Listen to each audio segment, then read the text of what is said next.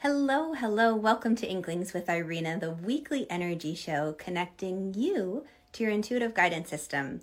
And today I want to talk about how do you know you're making progress on the path? How does anyone know? Because sometimes, more often than not, it seems these days, it feels like there can be moments of setback, moments of slide back, repeating past mistakes over and over. Ah, so that's what I want to dive into today. And if we haven't met, my name is Irina Miller. I'm an intuitive energy coach, and I have been guiding women for over 20 years in just how to find the blessings in the mess and how to use very specific practices and tools to navigate those messes with grace and with ease, to keep their sanity, and more importantly, to keep hope alive. So, today I want to share with you a very special journey that one of my one on one clients has been on this is an amazing, creative, energetic, adventurous woman that I started working with over six months ago. And she has had one foot in both worlds the world of traditional nine to five type work, as well as being in the online space as an entrepreneur. And she had a dream in her heart, in her heart. But what was happening was when we started talking, she was right in that transition phase of trying to move from the full time job, that nine to five type work, into pursuing her heart's calling of her entrepreneurial business. But what was happening was this feeling of a lack of inspiration. There was a stagnation. And deep down underneath it, as we started working, there was a few things we started to uncover. One was that she had this big heart's calling and dream to move. And she knew this, right? She knew this. She was trying to actively pursue it at that point. But there were a couple roadblocks and stumbling blocks that came up. As we worked together, she started to slowly but surely put this dream into motion. And sure enough, anytime a heroine goes on an adventure, there are obstacles that come up and pop up in our way. The unexpected financial worries, and even those moments where our mindset gets the best of us. So the unexpected happens. She was able to put her house on the market. And um, I have some really fun techniques for selling houses that work just so well. I love that. It's an absolutely fun experience to engage um, in selling homes. So she put her house on the market, and there was this big mindset worry and fear that, oh no, the market's going to drop in the spring.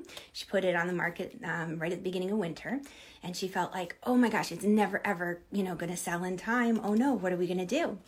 And she even had an offer that came through, but it was a very low ball offer. And she decided, right after using these techniques and practices I shared with her and consulting with experts, she made her decision you know what, we're not going to accept that offer. We're going to trust that something even better is waiting for us. Hi there, Tammy. As you guys jump on, let me know if you've ever experienced that process of buying and selling a home. It can be so nail biting. The unexpected always comes up. So, what happened was through the tools that I offered to her and that I shared with her, she was able to navigate that unexpected moment of hiccups that it comes when it's selling a house, when we all experience that. The next aspect of this were, was financial worries. Um, she had this deep desire, right, to become a full line, full time online entrepreneurial businesswoman and she thought you know but i have this job that i do care about the the person so much that i work for. I'm there as a support system. I don't want to leave them in the lurch leave them hanging. I need to be there to support them. Now this is one of the biggest myths um, that i want to just address for a moment so often out of the goodness of our heart when we're caring empathic open-hearted loving women we feel like we have to sacrifice ourselves for someone else, for their benefit or their good. But what ends up happening is usually we get left in the lurch at the end. That person didn't realize how much we were sacrificing, and they end up kind of almost dumping us and and moving on. And there's this feeling of betray of betrayal and frustration like how could they? I was staying in it for them to support them. And you know also that aspect of maybe counting on the financial um, payment of working with them. So there are moments that come up like that. Even though this particular person she was working for, this day job, was something that was holding her back, what ended up happening was she knew she was going to be transitioning out of it slowly. It was just a matter of things shifted a little bit sooner than she expected.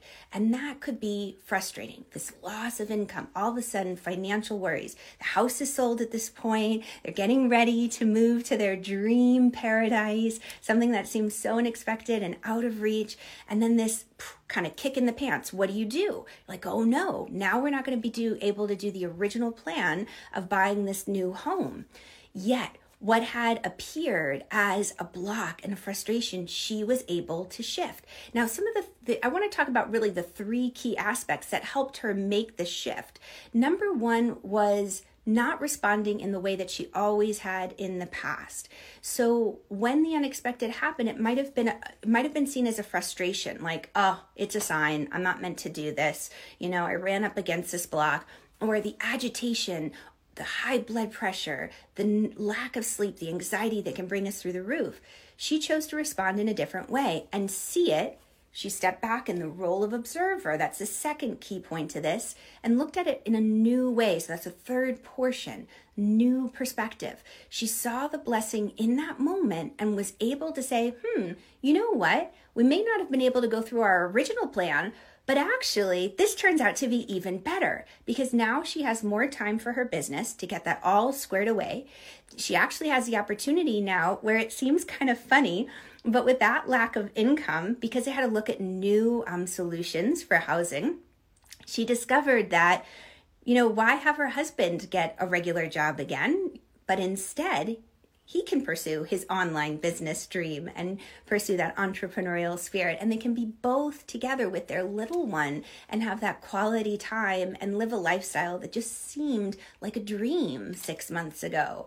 It's really exciting because when the unexpected happens, the first thing that we worry is I'm not making progress on my path. I'm not moving forward. When the financial worries hit, we get thrown. And even when we have that moment of mindset, right? Like, this must not be for me. What am I thinking? If you take a moment and to notice that it's not about getting knocked down, the way you know you're making progress is by how quickly you get up and turn everything around. You know, what may have knocked down one of my clients for three months at a time, now, you know, maybe a day. That's pretty amazing for six months' time. You save a lot of time, a lot of worry, a lot of money. And what's even better is that you keep pursuing your dreams. That hope stays alive, it doesn't get forgotten in the mix. So if you are ready to pursue those dreams, to uncover those callings within your heart and have action steps to get you there, click the link. Let's continue this conversation. This is a joy of mine. So thank you so much for joining me live. Tammy, thanks for being here and everyone else who's jumping on. I hope you have an amazing day and I'll catch you on the flip side. Bye, guys. Lots of love.